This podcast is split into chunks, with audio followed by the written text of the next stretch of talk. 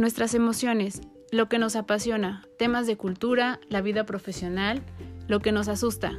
Todos tenemos temas que nos ocupan y preocupan. Cada semana hablaremos acerca de un tema distinto en Pretextos para un café. Aprenderás de los expertos con los que hablaré y podrás encontrar recursos, ideas e inspiración para tu crecimiento personal. Yo soy Claudia García. Ve por tu café, que ya vamos a comenzar.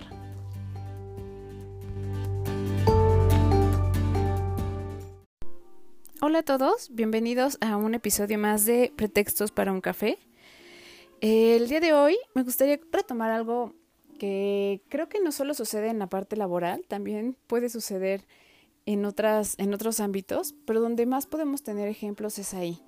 Y ya conforme vayamos viendo el tema, seguramente verán que hay otras áreas de nuestra vida y que incluso las podemos ver, no sé, si las llevamos a un ámbito más grande, cómo puede repercutir justo el que existan este tipo de efectos en las personas y cómo puede repercutir en grupos o en este caso, si lo vemos en la parte laboral, en un equipo de trabajo, pero si lo vemos a nivel macro, pues incluso en una comunidad o en un país, ¿no?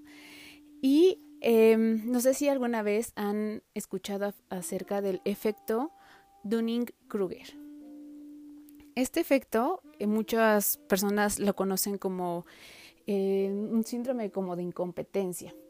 Y yo cuando lo escuché la primera vez, decidí un poco como investigar cómo se dio, con base a qué comenzaron a estudiarlo y le dieron este nombre, cuáles son como las principales repercusiones, y creo que lo principal es qué podemos hacer para que esto no afecte en las organizaciones y en las áreas de nuestra vida en las que se puede encontrar. El efecto Dunning-Kruger lo que dice es que en realidad la explicación es muy, muy corta, pero creo que a profundidad podemos llevarlo en sus efectos a la parte más global, ¿no? Y lo que habla es acerca de cómo una persona que pueda tener falta de conocimiento o de competencias tiene tanta seguridad en sí mismo y entonces puede llegar a tener mejores posibilidades laborales, a diferencia de una persona que sí tiene los conocimientos, pero que esta falta de seguridad pues la puede estancar un poquito. ¿Y cómo es que se da esto? Lo que sucede es que se habla de un sesgo cognitivo o un efecto de sobreconfianza, en donde las personas, como decíamos, que están poco preparadas, están convencidas de ser muy competentes, mientras que las que tienen altas cualidades tienden a subestimarse. Entonces, en las empresas esto es un efecto muy conocido. Yo creo que si buscamos algún ejemplo, seguro encontraremos varios en los que incluso la parte, por ejemplo, de posiciones más altas de líderes, coordinadores, que siempre se aboga en la parte de recursos humanos, que pueda ser y se pueda dar dentro del mismo equipo de trabajo, ¿no? Quien ha mostrado compromiso a la empresa, sus competencias son las que se requieren, que alguien que aporta y que es valioso para la empresa pueda tener esta oportunidad, pero hay veces que las organizaciones lo buscan por fuera y entonces llega alguien a liderar el área cuando en realidad pues no tiene todas las capacidades y los conocimientos. En un inicio a veces sucede que lo que dicen es que está en un periodo de adaptación y que está conociendo la información de la empresa, etcétera. Y cuando va avanzando ya su actividad y el tiempo en la empresa, pues a veces ya nos podemos dar cuenta de que no es un proceso de adaptación y que no es un tema de conocimiento acerca de la empresa, y que siempre hay alguien que está un poco al lado o detrás que suele como un poco resolver las cosas o pelotearlas un poco, ¿no? Entonces esto puede jugar un poco en contra del área, porque imagínense todo lo que pueda resultar ahí. Yo creo que en esta parte toda la frustración, la parte de incluso el ambiente laboral, ¿no? El que no haya no exactamente un respeto, pero que no haya un reconocimiento, esa es la palabra, por parte de los miembros del equipo hacia quien es su líder, es muy delicado. Entonces, es muy delicado porque no es que tengan que admirarlo, sino sí un reconocimiento de que es la persona que va a tomar buenas decisiones para ellos, ¿no? Para el área, que necesariamente los va a afectar sea buena o mala la decisión, y que a veces ellos tienen que salir un poco al rescate, y eso se ve mucho en las áreas, más en las empresas que están creciendo, en donde muchos de los equipos de trabajo pues empezaron desde abajo, ¿no? Y conformaron el área o les tocó implementar políticas, procedimientos, protocolos, etcétera. Y de repente viene alguien y tiene la experiencia de estar en empresas más grandes, de estar en posiciones a lo mejor de este tipo, pero la verdad es que este es otro factor. Yo creo que las empresas que están en crecimiento a veces confunden el que alguien que tenga una posición alta en una empresa grande puede liderar a un equipo que está en una empresa en crecimiento. Les voy a explicar por qué. Porque yo creo que en una empresa grande, y yo lo he vivido, yo estando en el área de recursos humanos, un área de recursos humanos puede tener 20 y tantas personas. Y entonces cada uno de nosotros podría dedicarse a una actividad en específico, ¿no? En mi caso, por ejemplo, cuando estuve en una empresa grande de salud, me dedicaba solo a la parte de reclutamiento. No tomaba referencias, no aplicaba evaluaciones psicométricas, no hacía la recolección de documentos, no hacía el proceso de contratación, nada de eso. Y cuando paso a una empresa en la que está justo en crecimiento, pues a mí me tocaba hacer todo, el reclutamiento, las referencias laborales, las evaluaciones psicométricas, hacer el reporte, recoger los documentos y validarlos, poner la fecha de contratación, aplicar la propuesta, todo esto me tocaba a mí, ¿no? Y entonces cuando llega alguien, justo en una empresa grande, como yo viví la experiencia, están más enfocados a hacer una sola cosa, porque justo por la magnitud de la empresa, pues tienen que enfocarse más por el número de colaboradores que tienen, y este puede ser un sesgo. Para las personas que están en una empresa que está creciendo, les toca hacer un poco de todo y las habilidades son distintas. Y incluso los tiempos de respuesta y la capacidad que se llega a tener en cuanto a la toma de decisiones, aceptar riesgos, nuevos proyectos, etcétera, es distinta. Entonces, este puede ser un punto también importante que yo creo que en recomendación podría ser que la empresa viera primero a su equipo de trabajo y ver quién puede ser la persona que liderea, porque de verdad equipos muy bien integrados con una permanencia en una empresa de mucho tiempo pueden venirse abajo por un elemento como este. Y en cambio, pues bueno, las personas que sí tienen conocimientos no tienen esta parte a lo mejor de sobreestimar, ¿no? O sobreconfianza acerca de sí mismo. ¿Por qué se da? Porque las personas que tienen pocas habilidades, por decirlo así, no tienen esta capacidad cognitiva para poder visualizar que les falta todavía conocimiento.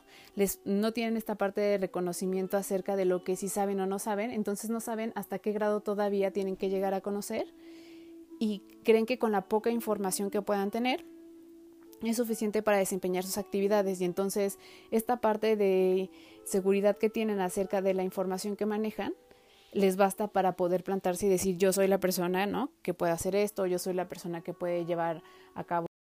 En cambio, las personas que tienen esta parte de reconocimiento acerca de la información que saben están conscientes de que hay todavía un mundo de información afuera de la que aún no tienen o no son parte, ¿no? Y entonces al tener y darse cuenta acerca de todo lo que les falta conocer, creen que no se sienten todavía calificados para una posición como esta. Y esto es lo que hace la diferencia.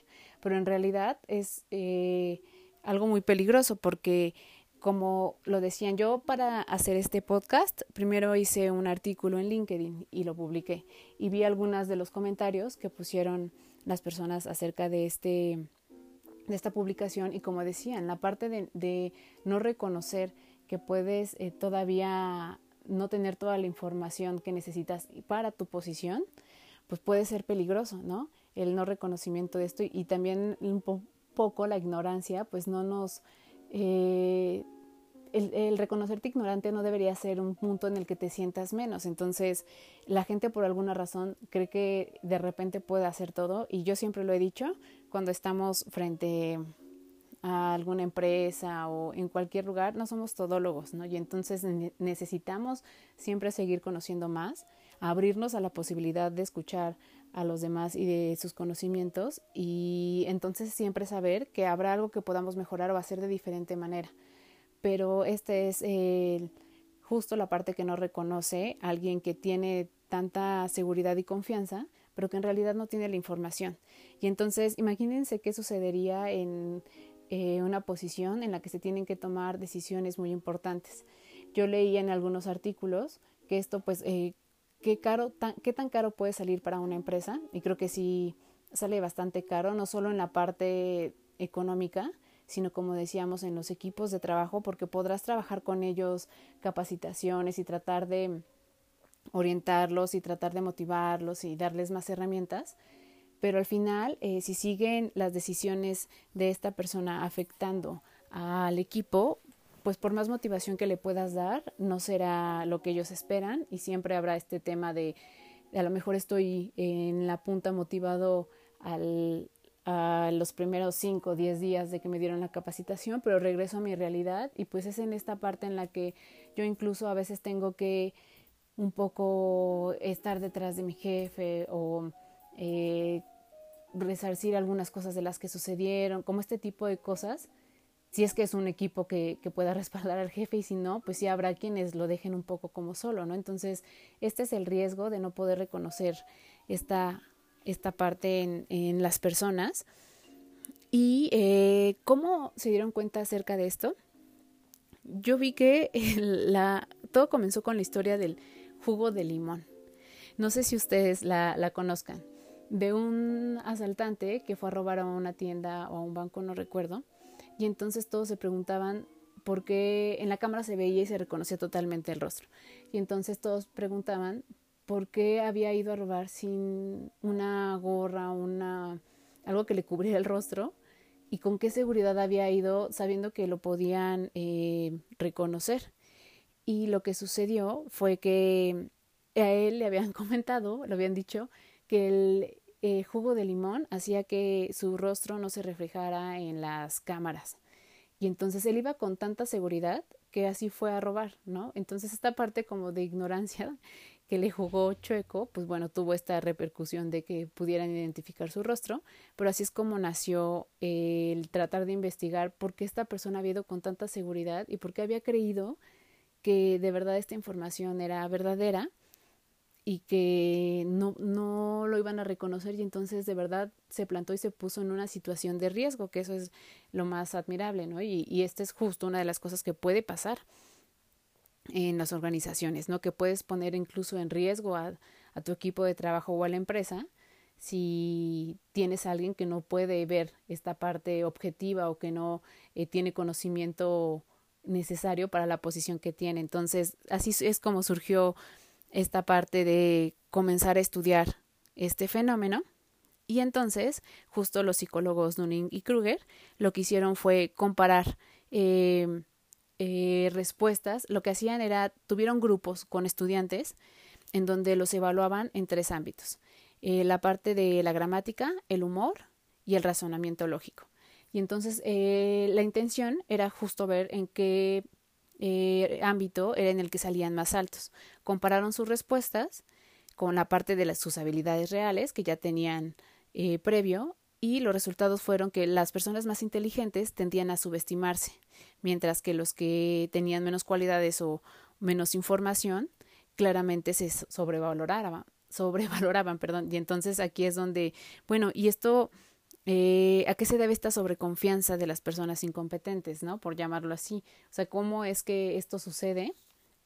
Y cómo se da a nivel, como decíamos, cognitivo o psicológico, que alguien pueda pasar de no saber nada a creer que puede tomar decisiones de este tipo, y entonces plantarse y a lo mejor postularse para una posición o asumir cierto proyecto, cosas así, que es como la parte en la que tendría que haber el primer filtro, y que tendrías que a lo mejor a ver las características de la posición que están pidiendo o de las actividades que se van a realizar en el proyecto, tú tendrías que hacer un filtro y tendrías que decir, no, esta parte no la sé hacer, esto no lo conozco, esto sé de qué se trata pero no sé cómo implementarlo. Entonces aquí es donde las personas tendrían que hacer su primer filtro y levantar la mano y decir, bueno, yo no participo, pero ¿qué es lo que hace que estas personas sí sigan estos procesos? Y qué es lo que hace que no haya como esta parte del filtro, ¿no? Entonces, lo que hacen estos psicólogos es, o como interpretan esta información, es que cuanto más habilidades tiene una persona, más ignora su propia ignorancia. Perdón, no, cuanto menos habilidades tiene una persona, más ignora su propia ignorancia. Entonces, el no saber que no sabes, pues no te hace ver que hay algo afuera que todavía te falta conocer, ¿no? Y creo que sí es verdad. Yo a veces digo que mientras más sabes, más te cuesta trabajo, más sufres, porque mientras más sabes tienes más elementos con querer explicar las cosas, y mientras más vas conociendo te das cuenta que hay cosas en las que estás limitado y te vas dando cuenta si tienes esta capacidad de creer de verdad que hay todavía muchas cosas por conocer. Cuando conoces a una persona también te das cuenta de hacer, como decíamos, este filtro y este reconocimiento en las personas, que esto también tendría que ser una característica de un líder, ¿no? Reconocer a su equipo de trabajo y saber quiénes tienen ciertas habilidades, quiénes son buenos para la parte de ejecución, quiénes para la parte de planeación, quiénes para la parte estratégica, no sé, este tipo de cosas, pero incluso en esto podría afectar. Si un buen líder no tiene esta capacidad de reconocer en el otro que sabe, pues también no sabrá elegir y no sabrá a quién darle actividades en específico para que el equipo tenga los mejores resultados. Creo que esto también puede ser un punto que no va a favorecer a al equipo de trabajo y a la organización en general. Y pues cuando alguien no sabe sobre un tema y sabe que todavía le falta o que tal vez por lo menos hay algo más que conocer, pues tiene esta apertura a aprender, es lo que decíamos, ¿no? Y creo que esta es una de las cosas que podríamos desarrollar en la parte de las escuelas, en los alumnos, incluso en nuestros hijos, que siempre hay cosas que aprender. Y no para decirles que ellos no tienen la información, pero cuando nos volvemos, no sé, como muy especialistas en una sola área o en un solo rango, de repente omitimos lo demás porque estamos muy metidos en esta parte. Y a nosotros en la parte como de consultoría y de capacitación nos sucede mucho. Hay cosas que tenemos que reconocer que no hacemos, para las que hay algunas para las que somos muy buenos, pero hay otras que no hacemos. Y entonces es lo que hace que en este tipo de posiciones hoy en día, porque antes no, antes era como que una consultoría hacía todo y ahora no, más bien somos como personas individuales que hacen un poco como su marca personal y hacemos este reconocimiento donde decimos yo soy muy bueno para esto y hacemos ese equipo con otras personas que a su vez saben otras cosas y nos vamos complementando, y esto ha sido como un tema, a mí por lo menos en este momento, como un tema de éxito. ¿Por qué? Porque yo puedo llegar y puedo hablar acerca de un tema de habilidades blandas, pero si me piden algo mucho más técnico, puedo recurrir a una persona que esté incluso certificada para hacer esto, ¿no? Y creo que este también es un punto, el reconocer que a lo mejor solo conocemos y sabemos acerca de ese tema, pero no por eso me voy a plantar, como decíamos, con esta confianza a darlo, ¿no? Entonces, es aquí como la línea muy delgada entre el saber, el conocer acerca de qué están hablando o qué están solicitando, y el de verdad conocer acerca de este tema, profundizar. Creo que tendríamos que ser muy objetivos y tendríamos que ser también muy realistas con nosotros, que esta es la parte que nos sucede, creo, ¿no? Que no somos como muy realistas y que también tenemos esta parte como un poco de querer ser los mejores y de que haya una competencia. Entonces eso también no está como muy padre en ningún área, ¿no?, en la que nos desempeñemos.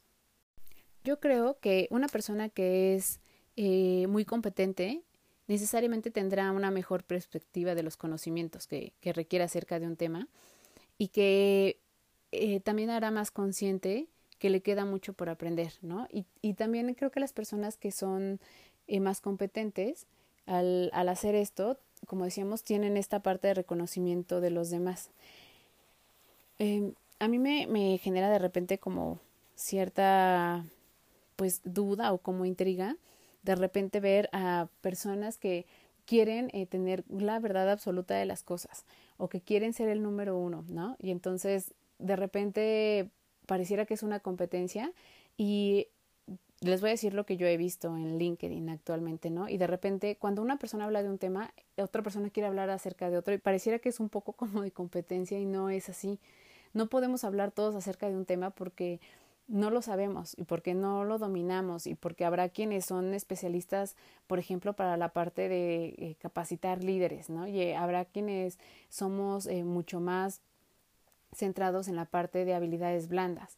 Y todo esto pues tendría que para nosotros ser un punto en el que si tenemos esta parte de inteligencia deberíamos de decir yo no soy capaz de hacerlo. Y también creo que la parte de inteligencia también nos ayuda a tener esta ética profesional de decir no voy a aventarme a hacer este, no sé, proyecto o a tomar esta responsabilidad cuando me sé carente de información, ¿no? Y que podría sacarlo porque a lo mejor la otra persona tampoco sabe y entonces se lo está poniendo sobre mí y cree que lo estoy haciendo bien, pero como decíamos, al hacer este reconocimiento nosotros tendríamos que hacer una identificación y decir, no porque la otra persona no sepa, pues lo voy a hacer como un poco a medias, ¿no? Entonces esta diálogo como interno en nosotros creo que también tendría que ver un poco con esta parte de inteligencia y que si somos objetivos, como lo decía, pues nadie somos todólogos, ¿no? Y entonces necesitamos de los demás para complementarnos si es que queremos abarcar algunos otros temas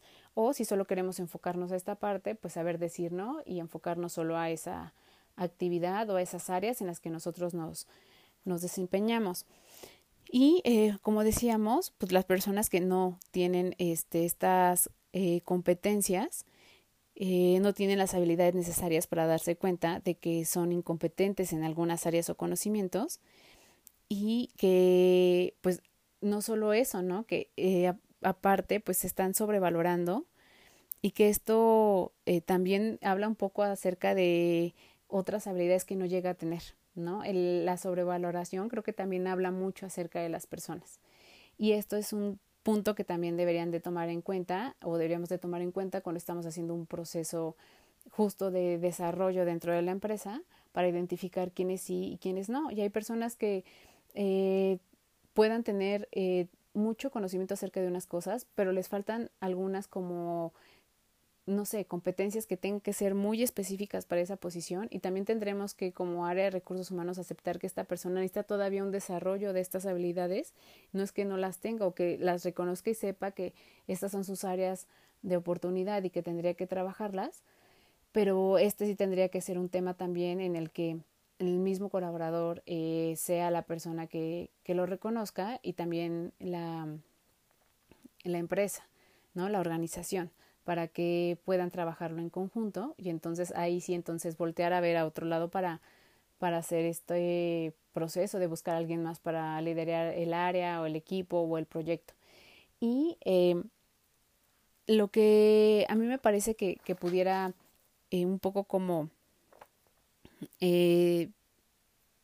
llamar la atención es que esta ausencia de toma de conciencia de las personas que no tienen esta información y habilidades se atribuye a un déficit de habilidades metacognitivas. Yo nunca había como explorado también esto, o sea, digo, lo he vivido y me queda claro que sucede en muchas organizaciones y que sucede en los mismos equipos de trabajo y que de repente cuando escuchas los comentarios de las otras áreas te hace sentido el que de repente a veces que uno lo piensa pero no lo dice y cuando escuchas a los demás dices, híjole, no solo es mi percepción sino también la de los demás que esta persona no puede con esta posición, ¿no? Y tampoco creo que sea culpa como de ella sino de las personas que somos a veces responsables de poner a estas personas en estas posiciones y entonces tendríamos que hacer un proceso muy asertivo, muy de evaluar realmente qué es lo que necesitamos y queremos para esa posición,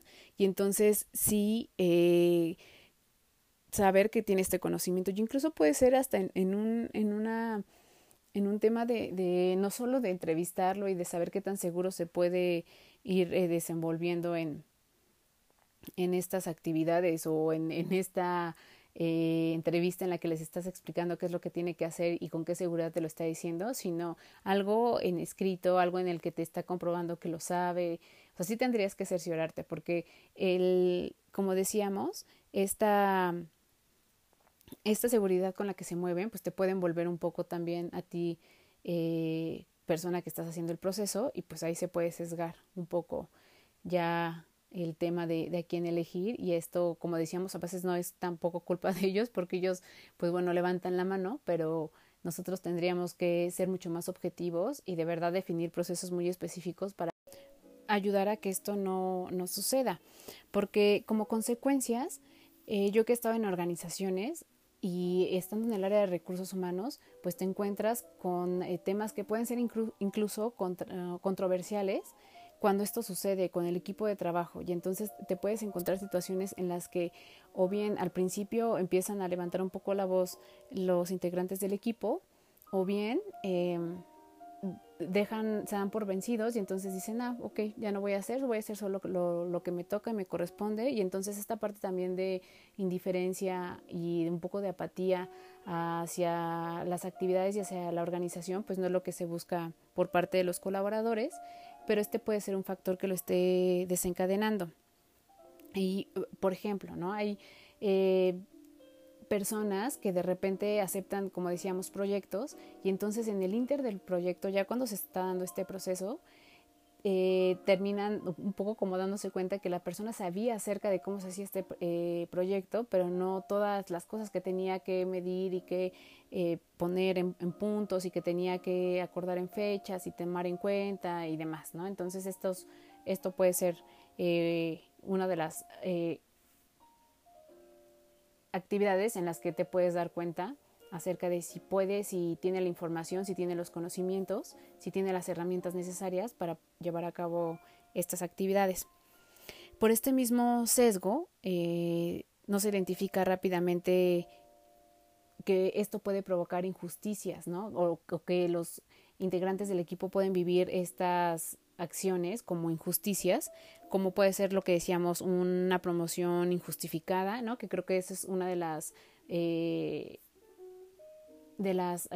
respuestas que más se pueden ver y de las que más comenta la gente. Aumentos de sueldo, ¿no? Sin un fundamento como tal, porque entonces el equipo de repente se queda como de hacemos lo mismo o a veces hacemos mal, ¿no? O cuando llega una posición que es la misma que la que tiene alguien más del equipo, y porque tiene algún diplomado o alguna certificación le pagan más, pero cuando ya están en la operación, la persona que termina haciéndolo es la que ya estaba ahí y que gana menos que esta. Entonces, este tipo de cosas son las que tenemos que conocer, porque hay personas que pueden tener sí esta parte de certificación y demás, pero cuando están en una organización o no han tenido la experiencia de ponerlo en práctica en una organización, y esto también tendríamos que evaluarlo, ¿no? No necesariamente el solo tener la información te hace que ya lo sepas ejecutar muy bien. Siempre la experiencia va a ir muy de la mano con la parte de la información y la formación, y esto tendríamos que empatarlo. Y a menudo, pues creo que eso nos pasa cuando estamos en un proceso de reclutamiento. Quienes alguna vez hemos hecho reclutamiento, podemos confundir la confianza con esta habilidad, ¿no? Con sí tener como tal la habilidad. Y entonces, pues bueno, ver que es muy distinto el saber decir sí con toda firmeza a de verdad conocer y hacer las cosas. Aquí la parte de, como decíamos, de quienes tienen que poner mucha atención tendrían que ser los líderes, las personas que hacen este tipo o toman este tipo de decisiones para el desarrollo de sus equipos de trabajo y de las personas en la organización, la parte de recursos humanos y la parte de el reclutamiento, porque este es el primer filtro en muchas organizaciones para que se continúe con el proceso, incluso en entrevistas internas, ¿no? Cuando hacemos un proceso de este tipo ya hay personal interno que está en el proceso y personal externo, también tendríamos que ser muy objetivos y no estar tan sesgados, porque a veces tenemos información previa de los colaboradores que ya forman parte de la organización, a diferencia de los que están afuera. Entonces tendríamos un poco que ver cómo ha sido su trayectoria, como decíamos, ser muy minuciosos con la parte de la información y corroborarla. Por ejemplo, en la parte de ventas, con una empresa y con un director como tal de la empresa que hacíamos la parte del reclutamiento, él les preguntaba en específico, dime tus indicadores y dime cuáles eran los objetivos y dime cómo llegabas, ponme un porcentaje. Y este tipo de datos ayuda muchísimo para darte cuenta si entonces sí tenía un indicador y entonces qué planes de acción ejecutaba y entonces si en realidad llegaba. Y entonces alguien que sabe perfectamente del área, pues tendría que ser muy puntual para poder poner esto en parte del proceso y parte de la información que se tiene que tomar acerca de las personas que van a tener o que van a participar en este mismo proceso. El otro punto es cómo se puede trabajar con personas que se sobrevaloran, ya que están adentro. ¿Qué tendríamos que hacer? Yo creo que primero identificar que sí es difícil, que ya hay una situación, porque seguramente cuando ya querramos hacerlo es porque ya identificamos ciertos puntos y ya pasamos por ciertas situaciones en las que algunos colaboradores levantaron la mano o que la respuesta del equipo en cuanto a las metas o lo que se esperaba no ha sido lo que se tendría que llegar, y aquí es cuando nos empezamos un poco a dar cuenta acerca de esta información que no tiene, ¿no? Y que le faltan algunas habilidades. Entonces, primero identificar que sí, que en realidad es que sí, y que va a ser un poco complicado justo por el tipo de personalidad que tienen.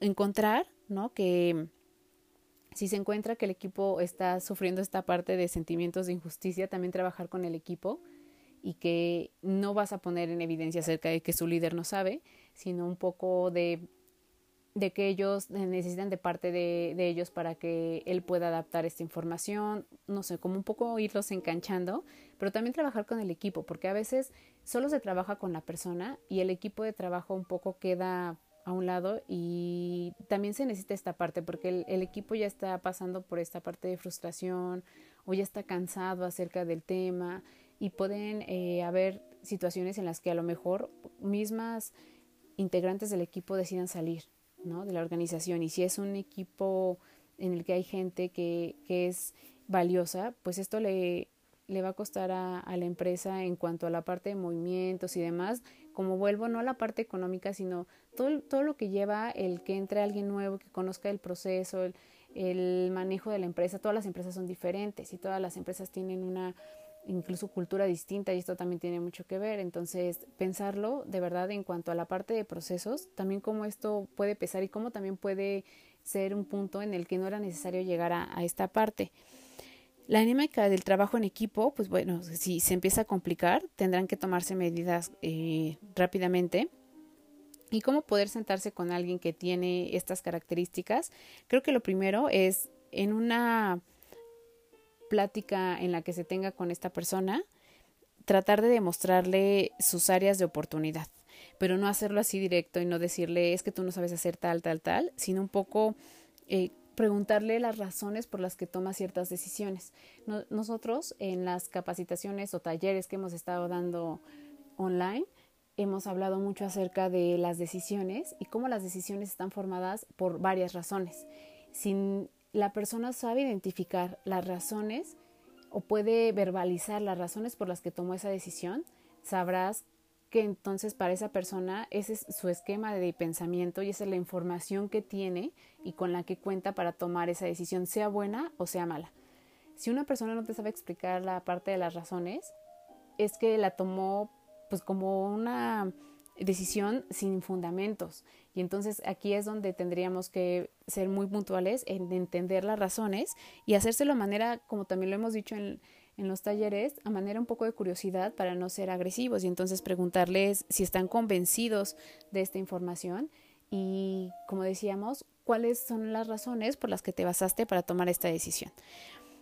Si la persona igual en su temperamento o en su personalidad te dice muy convencido que era esto, pues tendremos que tener ejemplos muy objetivos en los cuales le podamos señalar que de manera muy concreta las decisiones que se tomaron tuvieron como resultado tal cosa, ¿no? Ya sea un número, el que se haya llegado o no a una fecha de un proyecto, el que se esperaba contar con el indicador en cierto porcentaje y no se llegó. Entonces sí tendríamos que ser previos a sentarnos con ellos, muy concretos en la parte de la información que les estamos dando para que ellos puedan observarla, porque si no un poco incluso tendría y como resultado daría una dinámica un poco de roce y un poco hostil. Entonces, si no sabemos hacerlo, no nos atrevamos, ¿no? Hasta que tengamos como la información y la manera de saber de cómo conducirnos, porque si no puede salir contraproducente. Entonces, teniendo esta cercanía, creo que también como un segundo punto podría ser explicarle otra idea, ¿no? Lo que nosotros hubiéramos hecho de otra manera, y también ser un poco minuciosos en por qué lo hubiéramos hecho de otra manera. Y esto a lo mejor a esta persona le podría caer un poco el 20 de, no tomé en cuenta este punto, no tomé en cuenta este otro. Y creo que eso puede ayudar más que incluso el primer punto, que solo poner, señalar y darle los ejemplos de lo que no hizo bien. Siempre creo que el ejemplo y el darles otra perspectiva a las personas, no solo en esta situación, sino en otras, en donde nosotros consideramos que pudiera haber sido la respuesta de otra manera, le deja ver a la otra persona que hay otras soluciones y lo vive también como menos agresivo, ¿no? Menos hostil. Entonces, algunas veces el que las personas no sean eficaces es simplemente porque no son capaces, ¿no? No son conscientes de las cosas que hicieron y que pueden mejorar, de las razones, como decíamos, para la toma de decisiones. Y pues pudiendo ser un poco empáticos y ser buenas conductores de información y de comunicarnos con ellos, podemos tener esta plática, ¿no? Haciéndoles una propuesta acerca de tener esta perspectiva, de hacer las cosas de manera distinta, de darse esta oportunidad de apertura, de hacerle algunas recomendaciones, porque ya tienes el elemento en tu organización. Entonces, si ya lo tienes, pues trata de mejorar esta parte por bienestar de la organización, del equipo de trabajo, de la misma persona, y que tampoco viva una experiencia que no sea satisfactoria, porque al final, pues tú como empresa hiciste el proceso, ¿no? Y entonces la selección como tal acerca de su perfil, pues no fue solo de él. Entonces, sí tendríamos que invertir un poquito de tiempo para decidir si sí o si no permanece y darle esta posibilidad de apertura a la persona. Yo creo que siempre hay que dar esta oportunidad de que, una vez retroalimentándolo, ver cómo funcionan las cosas y ver cómo se puede conducir con esta información. Y creo que también cómo podemos evitar que esto suceda con nosotros. Eso es bien importante. Yo creo que nosotros tenemos que también darnos cuenta si podemos o solemos ser ese tipo de personas, ¿no? Y identificar si en algunas ocasiones lo somos, porque a lo mejor no siempre, pero hay veces que hay ciertos puntos que te pueden desatar esto. Y creo que una de ellas, uno de los puntos que podamos poner en práctica es aprender a trabajar con personas que tienen personalidades muy distintas, con personas que pueden ser muy seguras de sí mismas en sus capacidades y observarlas, porque un poco cuando repelemos esto, como decimos, lo que te choca, te checa, ¿no? Y entonces de repente sentimos esta carga pesada y entonces decidimos no cooperar. Entonces darnos el chance de cooperar, de ver cómo trabajan y entonces también sabernos qué tan nosotros estamos siendo como estas personas, ¿no? Y asegurarnos de que lo que nosotros creemos o nuestra creencia no es lo que es esta persona. Cuando vayamos a una entrevista o estamos en un proceso en el que vamos a tener un crecimiento y demás, tener muy cuidado con la parte que estamos vendiendo acerca de nosotros, ¿no? No hacer a lo mejor hincapié en cosas que sabemos que fueron un acierto, que tuvo que ver también con todo el equipo de trabajo y que no fue solo tu responsabilidad y tu resultado, para también nosotros no creernos esta parte, porque también suele ser así, como es de manera inconsciente, pues puede ser que nosotros nos creamos que hicimos esta parte. Entonces, ser muy objetivos en las entrevistas de trabajo, y esto nos puede ayudar desde el currículum, desde los puntos que ponemos como aciertos, ser muy objetivo cuando lo estamos haciendo y evitar incluso que en la misma entrevista cuando nos pregunten, oye, ¿y cómo lo desarrollaste? A lo mejor ahí es donde nos vamos a atorar un poco y entonces evitar este punto en las entrevistas. Y yo creo que algo que es muy importante que todos tenemos que tener es que son cualidades acerca de nosotros como personas y que sí necesariamente tienen que tener los líderes, pero que también son cualidades de nosotros como personas. Una, saber que no tenemos el conocimiento absoluto de todo. Podemos tener información acerca de un área, por ejemplo, en recursos humanos, que es el área que yo conozco, acerca de ciertas actividades y ciertos temas, ¿no? Por ejemplo, a mí me tocó estar mucho tiempo en reclutamiento y entonces conocíamos esta parte de entrevista por competencias, de las evaluaciones psicométricas, de los perfiles, diseñar un perfil, etc. La parte de cultura, ¿no? La parte de una inducción, los procesos que se dan para una capacitación, sentarte a entregar una propuesta y conocer esta parte, pero yo me declaro totalmente incompetente para la parte de nómina, ¿no? O sea, yo no tengo mucha idea acerca de todo lo que tenga que ver con incidencias y demás. Sé que hay cosas y hay información que se tiene que dar al área porque con base a eso también se hace el cálculo de lo que va a percibir cada quincena o cada mes dependiendo de la posición, pero no conozco acerca de eso, ¿no? No conozco acerca de las leyes del IMSS. Te empiezas a familiarizar cuando suceden algunas cosas y entonces tú eres un poco el puente entre el área de nóminas y el área y los colaboradores, pero no lo sé, ¿no? Y no podría ser abierta y decir que conozco acerca de esto. Entonces, una es reconocer que no tenemos todo el conocimiento que nosotros quisiéramos, ¿no? Y que entonces para eso tenemos que estudiar, tenemos que capacitarnos, tomar talleres, conferencias, certificaciones, etcétera. La otra es que creo que siempre tenemos que estar abiertos a escuchar a los demás, porque hay veces que hay gente, justo como sucede en este efecto, que sabe muchísimo, pero de repente no es gente que hable y que comparta mucho. Y cuando llegas a sentarte con ellos y a compartir, te das cuenta que sabe muchísimo acerca de un tema. Entonces, siempre estar abiertos y perceptivos a esta parte te ayuda mucho para comprender a la otra persona y para conocer algo nuevo, ¿no? E incluso en algún proyecto, poder ser una persona que se pueda integrar a este proyecto.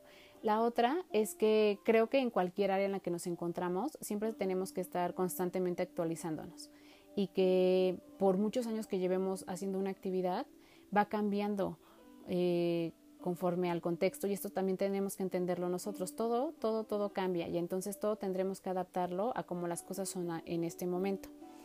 Y una cosa que también es muy importante es conocernos y saber de qué sí somos capaces, cuáles cualidades tenemos, cuáles son nuestras áreas de oportunidad y esto en todas las áreas de nuestra vida, no solo en la parte profesional, sino también en el área con nuestros amigos, con la pareja, con nuestra familia, etcétera, porque sabremos acerca de cosas que nosotros no es tan fácil que se den como puede ser la escucha, incluso el compartir o expresar lo que sentimos, la planeación, la administración, ¿no? Que este tipo de cosas también influyen en la parte familiar. Y entonces, si nos declaramos como un poco incompetentes en esa parte, pues a ver quién en una familia, por ejemplo, puede llevar esta parte, ¿no? Generalmente en una pareja hay quienes son mucho más administrativos, en algunas cosas ya hay quien es la parte más creativa o es la parte un poco más social, no sé, este tipo de cosas. Y esto pues nos puede ayudar muchísimo, como decíamos, no solo en la parte profesional, sino también en la vida al día a día. Y pues para cerrar me gustaría como retomar una parte que también leí, ¿no? Que en algún momento también Darwin ya había hablado acerca de esto, ¿no? Y entonces él decía, la ignorancia engendra más confianza que el conocimiento. Y esto, pues, tendríamos que reflexionarlo porque es como justo saber de qué cosas carecemos y no tomar decisiones acerca de temas en las que nosotros nos sabemos carentes. Y esto, pensémoslo en una magnitud más grande y entonces pensemos en lo que está sucediendo en este momento en el país, ¿no? Las manos En las manos de las personas que están tomando decisiones para nosotros está toda la parte de nuestra economía, de nuestra salud, etc. Entonces, este es el tipo de cosas que tendríamos que ser conscientes cada uno de nosotros y las personas que van permitiendo que las personas vayan subiendo. Y este es un punto en el que creo que nosotros como psicólogos podemos entrar muy bien en la parte de las empresas y en la parte de recursos humanos, porque de repente la parte como más técnica no puede ver esta parte y nosotros podemos en una entrevista con la parte sí de la información técnica también tener un poco de habilidad, no un poco, tenemos esta parte de habilidad de identificar ciertas cosas y ser como muy cuidadosos en esta parte y ver esta parte de personalidad, porque creo que aquí es muy importante. Entonces aquí hay un punto en el que los psicólogos podemos jugar muy bien en las organizaciones y que en este momento podría ser un punto también para evaluar en que las empresas se encuentran un poco en stand-by, no porque estén haciendo home office, sino porque no están tomando decisiones, están esperando a ver cómo las cosas responden y darse este tiempo a lo mejor de pensar dos veces antes de saber si van a decidir subir a alguien o en el peor de los casos, como está sucediendo en la situación ahorita, pues decidir de quién rescindir y de quién no, ¿no? Entonces pongamos esto en la balanza y evaluémoslo muy bien. Y pues bueno, este es el tema del día de hoy. Habían pasado algunos días sin que pusiéramos algún tema por cuestiones de salud que la mayoría conoce y pues ya estamos de vuelta y la voz ya está muy normal y podemos seguir hablando de cualquier tema que pueda generar curiosidad en los demás para tener un pretexto para tomar café y hablar acerca de lo que sea y conocer mucho más. Muchas gracias por la escucha y nos escuchamos en otro episodio. Linda noche.